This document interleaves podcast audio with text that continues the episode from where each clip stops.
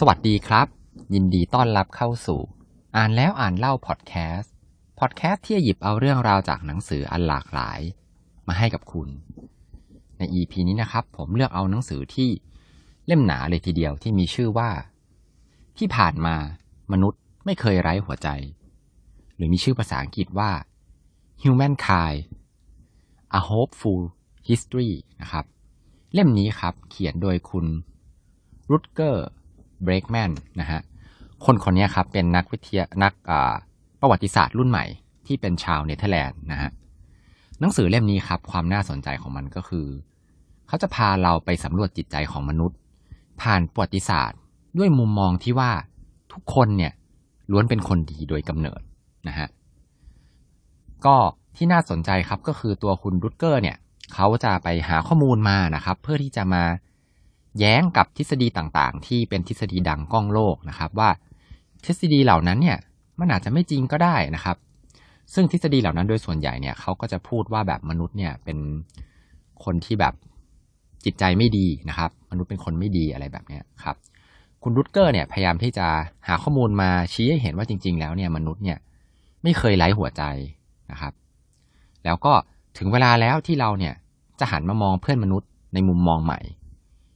มุมมองที่ว่าเราทุกคนเนี่ยล้วนมีหัวใจและพร้อมที่จะช่วยเหลือกันเสมอเลยนะครับ เล่มนี้เนี่ยครับก็ผมอ่านไปเกือบจบละนะครับ ตอนนี้อ่านไปเนี่ยผมก็พังคิดไปด้วยนะครับ ว่าจริง ๆ แล้วเนี่ยโอ้โหเล่มเนี้ยอันเดอร์เลดมากเลยนะครับ ก็รู้สึกว่ามีคนพูดถึงเล่มนี้น้อยเกินไปนะครับ เพราะว่าอันนี้ส่วนตัวนะครับ ผมว่ามันสนุกมากแล้วก็แบบน่าตกใจมากๆเลยครับ กับหลาย ๆ เรื่องที่ผู้เขียนเนี่ยเขานำมาเล่า เพราะว่า มันค่อนข้างจะแย้งกับที่เราเนี่ยเคยได้ยินมานะฮะก็เนื้อหานะครับ เริ่มต้นจากในบทนำเลยครับ ที่เขาเล่าถึงเรื่องของการทำสงครามนะครับ การทำสงครามในสมัยก่อนเนี่ยครับ ในช่วงสงครามโลกครั้งที่หนึ่งครั้งที่สองเนี่ยเขาก็จะมีการทิ้งระเบิดกันนะครับ มีการขับเครื่องบินแล้วก็ไประดมทิ้งระเบิดใส่เมืองที่เป็นเป้าหมายนะครับ ก็แน่นอนเลยครับว่าฝั่งผู้ที่เป็น ผู้โจมตีหรือว่าเป็นผู้ที่นำเครื่องบินออกไปทิ้งระเบิดเนี่ย นอกจากที่จะตั้งใจทำลายเมืองแล้วเนี่ยเขาก็ยังมีความคาดหวังอีกครับว่า การทิ้งระเบิดเนี่ยมันจะส่งผลกระทบทางจิตใจต่อพลเมืองของประเทศที่เป็นศัตรูเนี่ยอย่างรุนแรงเลยนะครับแบบทั้งสร้างความหวาดกลัวทำให้แบบประชาชนเนี่ยแบบจิตตก แล้วก็แบบไม่อยากไปทำงานมัวแต่ต้องหลบหลีกอะไรอย่างเงี้ยนะครับ แน่นอนเลยครับว่า คนเหล่านั้นเนี่ยจะต้องแบบ กลัวแน่นอนเลย ไม่มีทางจะเป็นแบบอื่นไปได้นะฮะทีนี้ครับในปีคศ 1940 ครับ เยอรมันของฮิตเลอร์เนี่ยครับก็คิดแบบนี้แหละครับ แล้วก็ทิ้งระเบิดใส่กรุงลอนดอนที่ประเทศอังกฤษนะครับ เหตุการณ์นี้ครับมีการทิ้งระเบิดไปมากกว่า 80,000 ลูกเลยนะครับ แล้วมันก็ได้แรงระเบิดเนี่ยทำลายอาคารนับล้านเลย ผู้คนกว่า 40,000 คนเนี่ยก็เสียชีวิตจากการทิ้งระเบิดนะครับ ก็คือมีการทิ้งระเบิด น่าจะเป็นเดือนเลยทีเดียวนะฮะแต่ทว่าครับ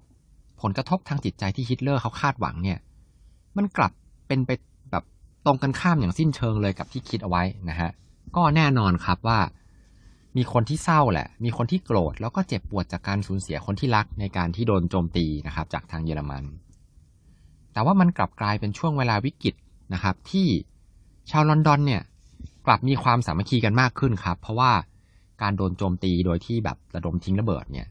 ชาวลอนดอนทุกคนเนี่ย กลับช่วยเหลือซึ่งกันและกันโดยที่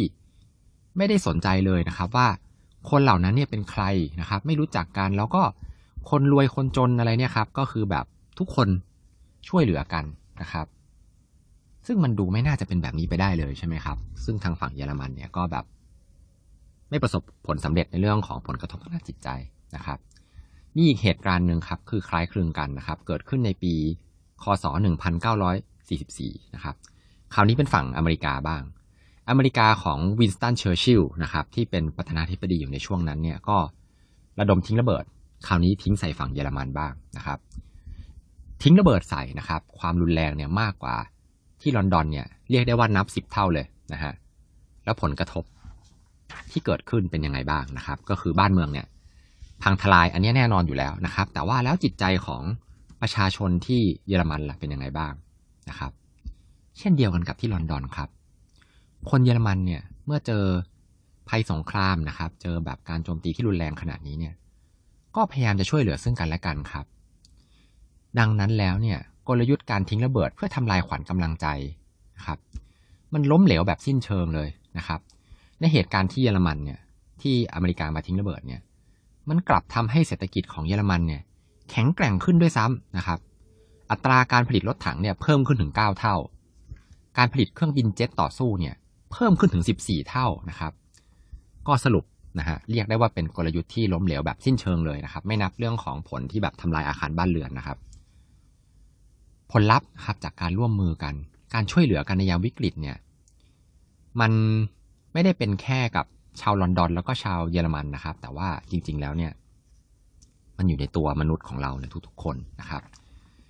ในพาร์ทนี้นะครับ ผมว่าแบบมันน่าสนใจมากๆเลย อันนี้เป็นแค่บทนำนะครับ ผมว่าที่เหตุที่เกิดขึ้นที่ประเทศไทยเนี่ยก็คล้ายกันเหมือนกันนะครับ ถ้าใครยังจำช่วงที่น้ำท่วมใหญ่ที่กรุงเทพได้เนี่ยครับ เราก็จะได้เห็นความสามัคคีนะครับ ความเอื้อเฟื้อเผื่อแผ่ของผู้คนนะครับ แบบทุกคนเลยนะครับ ไม่ว่าจะแบบมีความแตกต่างกันเรื่องของความรวยความจนนะครับ ทุกคนเนี่ยมีน้ำจิตน้ำใจแล้วก็ช่วยเหลือคนแปลกหน้ากันนะฮะอันนี้เป็นเรื่องที่น่าสนใจที่ผู้เขียนหนังสือเล่มนี้ครับ เขาจะชี้ให้เราเห็นตลอดทั้งเล่มเลยนะครับ ว่าจริง ๆ แล้วเนี่ย คนเนี่ย มนุษย์ทุกคนไม่ได้ไร้หัวใจนะครับ ก็ในบทที่หนึ่งครับ เขาบอกว่าหนังสือเล่มนี้ครับ เขียนขึ้นด้วยความคิดที่สุดต่งเลย ที่เชื่อว่าลึกๆแล้วเนี่ย ทุกคนเนี่ยเป็นคนดีนะฮะ เขาก็เลยพูดถึงเหตุการณ์สมมติขึ้นมาครับว่า คุณผู้ฟังลองคิดตามนะครับว่า สมมุติว่ามีเครื่องบินนะครับ ต้องลงจอดฉุกเฉิน แล้วก็แบบเครื่องบินเนี่ยกำลังจะระเบิดละ หลังจากนั้นเนี่ยเครื่องบินระเบิดออกเป็นสามส่วนนะครับ จะเกิดอะไรขึ้นบ้าง บนโลก A นะฮะผู้คนเนี่ยยินดีที่จะให้ความช่วยเหลือกันนะครับ แล้วก็ยอมให้คนอื่นเนี่ยออกไปจากเครื่องบินก่อนนะครับ ยอมแม้แต่กระทั่งสละชีวิตให้กับคนที่ไม่รู้จัก อันนี้คือโลก A นะครับ ส่วนโลก B ตรงข้ามกันอย่างสิ้นเชิง ทุกคนเนี่ยดิ้นรนเอาตัวรอดครับ มีการแบบดันกันเบียดกันนะครับ แล้วก็เด็กเนี่ยกับผู้สูงอายุหรือคนพิการเนี่ยก็ถูกเหยียบนะฮะ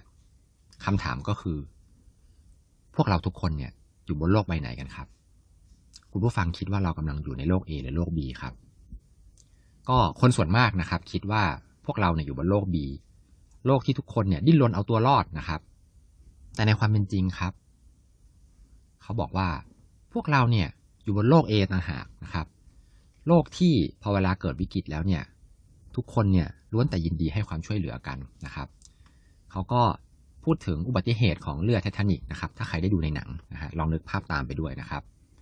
เราเคยคาดการณ์ว่ามันจะต้องมีการแบบ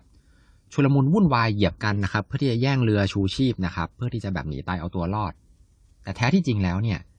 การอพยพนะครับ คนเนี่ยไปยังเรือชูชีพเนี่ยก็ ค่อนข้างที่จะมีระเบียบเลยทีเดียว แล้วก็ผู้คนเนี่ยช่วยกันมากกว่าที่จะแย่งกันซะอีกนะครับ เหตุการณ์ถัดมาครับในปีคศ 2005 นะครับพายุแคทเธอรีนาเนี่ยได้ทำลายเมืองนิวออร์ลีนที่ประเทศอเมริกานะครับอย่างรุนแรงเลย คนกว่า 1,800 คนเนี่ยเสียชีวิต แล้วก็เรียกได้ว่าครั้งนั้นเนี่ยเป็นภัยพิบัติที่รุนแรงที่สุดในประวัติศาสตร์ของประเทศอเมริกาเลยนะฮะ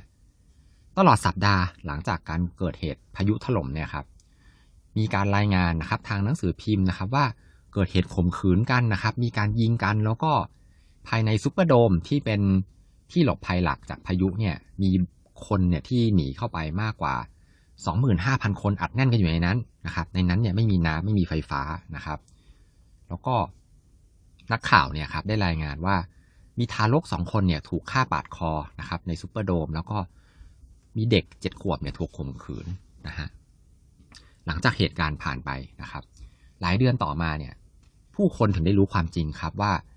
เสียงที่บอกว่าเป็นการยิงกันเนี่ย ที่บอกว่าเป็นเสียงปืนเนี่ยจริง ๆ แล้วมันไม่ใช่ครับ มันคือเสียงของวาล์วระบายความดันของถังแก๊สตั้งหากนะครับ ส่วนในซุปเปอร์โดมเนี่ยก็ในนั้นเนี่ยมีคนตายหกคนนะครับ แต่ว่าไม่ใช่จากการฆ่ากันหรือว่าไม่มีการข่มขืนกันนะครับ จริงๆแล้วเนี่ยก็ไม่มี นะครับ คนที่แบบไปข่มขืนกันหรือว่าการฆ่ากันในนั้นนะครับ เป็นแค่แบบเหมือนข่าวลือนะฮะแล้วก็มีเรื่องของเหตุการณ์ที่บอกว่าปล้นกันเนี่ย ส่วนมากมีเหมือนกัน แต่ว่าเป็นกลุ่มคนที่เขาพยายามที่จะเอาชีวิตรอดจากการที่แบบไม่มีอาหารกินมากกว่านะครับ ไม่ได้แบบตั้งใจจะทำลายกันนะฮะ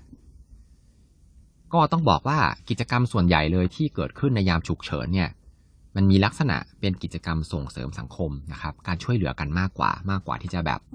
แย่งกันนะฮะเหมือนในหนังหลาย ๆ เรื่องที่เราเคยเห็นกันนะครับ หายนะเนี่ย มันกลับเป็นการดึงเราเนี่ย ดึงเอาด้านที่ดีที่สุดของผู้คนเนี่ยออกมาต่างหากนะครับน่าแปลกใจไหมครับ ผมอ่านดูแล้วผมก็เออ มันผิดจากที่เราเคยรู้มานะครับ แล้วก็แบบหนังหลาย ๆ เรื่องเลยนะครับ ที่เราดูกันเนี่ยแบบเขาก็แสดงออกมาแต่ในด้านลบใช่ไหมครับ แต่จริง ๆ แล้วเนี่ย ผู้เขียนพยายามชี้เห็นครับว่า จริง ๆ แล้วผู้คนเนี่ยพอถึงภาวะวิกฤตจริง ๆ เนี่ย พวกเราเนี่ยล้วนแต่เป็นคนดีนะครับ ทีนี้เรื่องถัดมาครับ คุณผู้ฟังเคยได้ยินเรื่องของยาหลอกไหมครับเขาบอกว่าถ้าคุณหมอเนี่ยให้ยาหลอกนะครับ แล้วบอกกับคนไข้ว่านี่มันรักษาอาการป่วยได้นะ การทำแบบนี้มีแนวโน้มที่คนไข้จะอาการดีขึ้นนะครับ ทั้งทั้งที่จริง ๆ แล้วไม่ได้ยานะครับ เป็นแบบเป็นแป้งที่ปั้นเป็นรูปเม็ดยาเฉยๆนะครับ ทีนี้เรื่องของยาหลอกขั้นสุดเนี่ยคือเรื่องของการผ่าตัดครับเขามีการผ่าตัดหลอกด้วยครับเขาบอกว่า จากการศึกษานะครับ เรื่องของการผ่าตัดเนี่ย ถ้าเทียบการผ่าตัดจริงกับการผ่าตัดหลอกๆนะครับ ก็คือเหมือนแบบ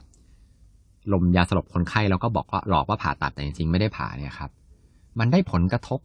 ที่เป็นบวกเนี่ยครึ่งต่อครึ่งเลยนะครับ ก็คือแบบคนไข้อาการดีขึ้นนะครับโอ้อันนี้น่าตกใจมากนะครับ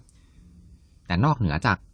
ผลกระทบในทางบวกนะครับ จากเรื่องของยาหลอกแล้วเนี่ย มันก็มีผลทางตรงกันข้ามนะครับ ก็คือทางด้านลบเนี่ยด้วยเหมือนกันนะฮะ เหตุการณ์ของคุณหมอเหมือนกันนะครับ ถ้าคุณหมอเตือนคนไข้ว่า การกินยาอันเนี้ยมันจะมีผลข้างเคียงนะครับ คนไข้เนี่ยก็อาจจะรู้สึกไม่สบายนะครับ คืออุปทานไปเองว่าไม่ว่าแบบไม่สบายนะฮะ เราเรียกปรากฏการณ์นี้ครับว่าเป็นปรากฏการณ์ยาหลอกในทางด้านลบนะครับ แล้วมันเนี่ยทรงพลังอย่างมากเลยทีเดียวนะครับ ผู้เขียนเขาก็เล่าถึงเรื่องที่เกิดขึ้นในประเทศเบลเยียมครับว่า มันมีอยู่ครั้งหนึ่งนะครับ ที่มีข่าวลือมาว่า อุ้ยมีคนกินโค้กเนี่ยแล้วแบบมีอาการผิดปกตินะครับ แล้วทีเนี้ยมันก็เป็นข่าวลือนะครับ แล้วก็ลือกันไปกว้างขึ้นเรื่อยๆ แล้วลุกลามขึ้นมา กลายเป็นโรคอุปทานหมู่ครับมีเด็กเกือบพันคนเลยทีเดียวที่แบบมีอาการคลื่นไส้นะครับ เป็นไข้แล้วก็วิงเวียนนะครับ แบบหลังจากที่กินโค้กเข้าไปนะฮะเราก็ได้ยินข่าวเรือนี้ จริง ๆ แล้วเนี่ยครับ เขาบอกว่าถ้าเกิดคุณเนี่ย เชื่อเรื่องอะไรมากพอเนี่ย สุดท้ายมันจะกลายเป็นจริงนะฮะน่ากลัวทีเดียวนะครับ เป็นโรคอุปทานหมู่ในเรื่องของยาหลอกนะครับ ก็ที่ผู้เขียนเขายกเรื่องของยาหลอกขึ้นมาเนี่ยครับเขากำลังจะบอกเราว่า มุมมองที่เรามีต่อเพื่อนมนุษย์นะครับ เนี่ยมันก็เป็นยาหลอกทางลบเหมือนกันนะฮะถ้าเราเชื่อว่าคนส่วนมากเนี่ยไว้ใจไม่ได้ ตัวเราเองเนี่ย ก็จะปฏิบัติต่อกันและกันเนี่ย แบบนั้นก็คือแบบเราไม่ไว้ใจซึ่งกันและกัน และสุดท้ายอะ่ะโลกทั้งโลกอะ่ะ มันก็จะกลายเป็นความจริงขึ้นมาก็คือแบบไม่มีใครไว้ใจกันเลยนะครับ ซึ่งถ้าเกิดว่า เขาเนี่ยผู้เขียนเนี่ยครับเขาก็เลยพยายามจะนำเสนอหลักฐานต่างๆ เพื่อให้เราเนี่ยเปลี่ยนมุมมองนะครับกับเพื่อนมนุษย์ให้เป็นเชิงบวกดีกว่า โดยหวังว่าทั้งโลกเนี่ยจะดีขึ้นนะครับ เมื่อเรานะครับเมื่อตัวเราเองเนี่ยเริ่มเชื่อแบบนั้นนะครับ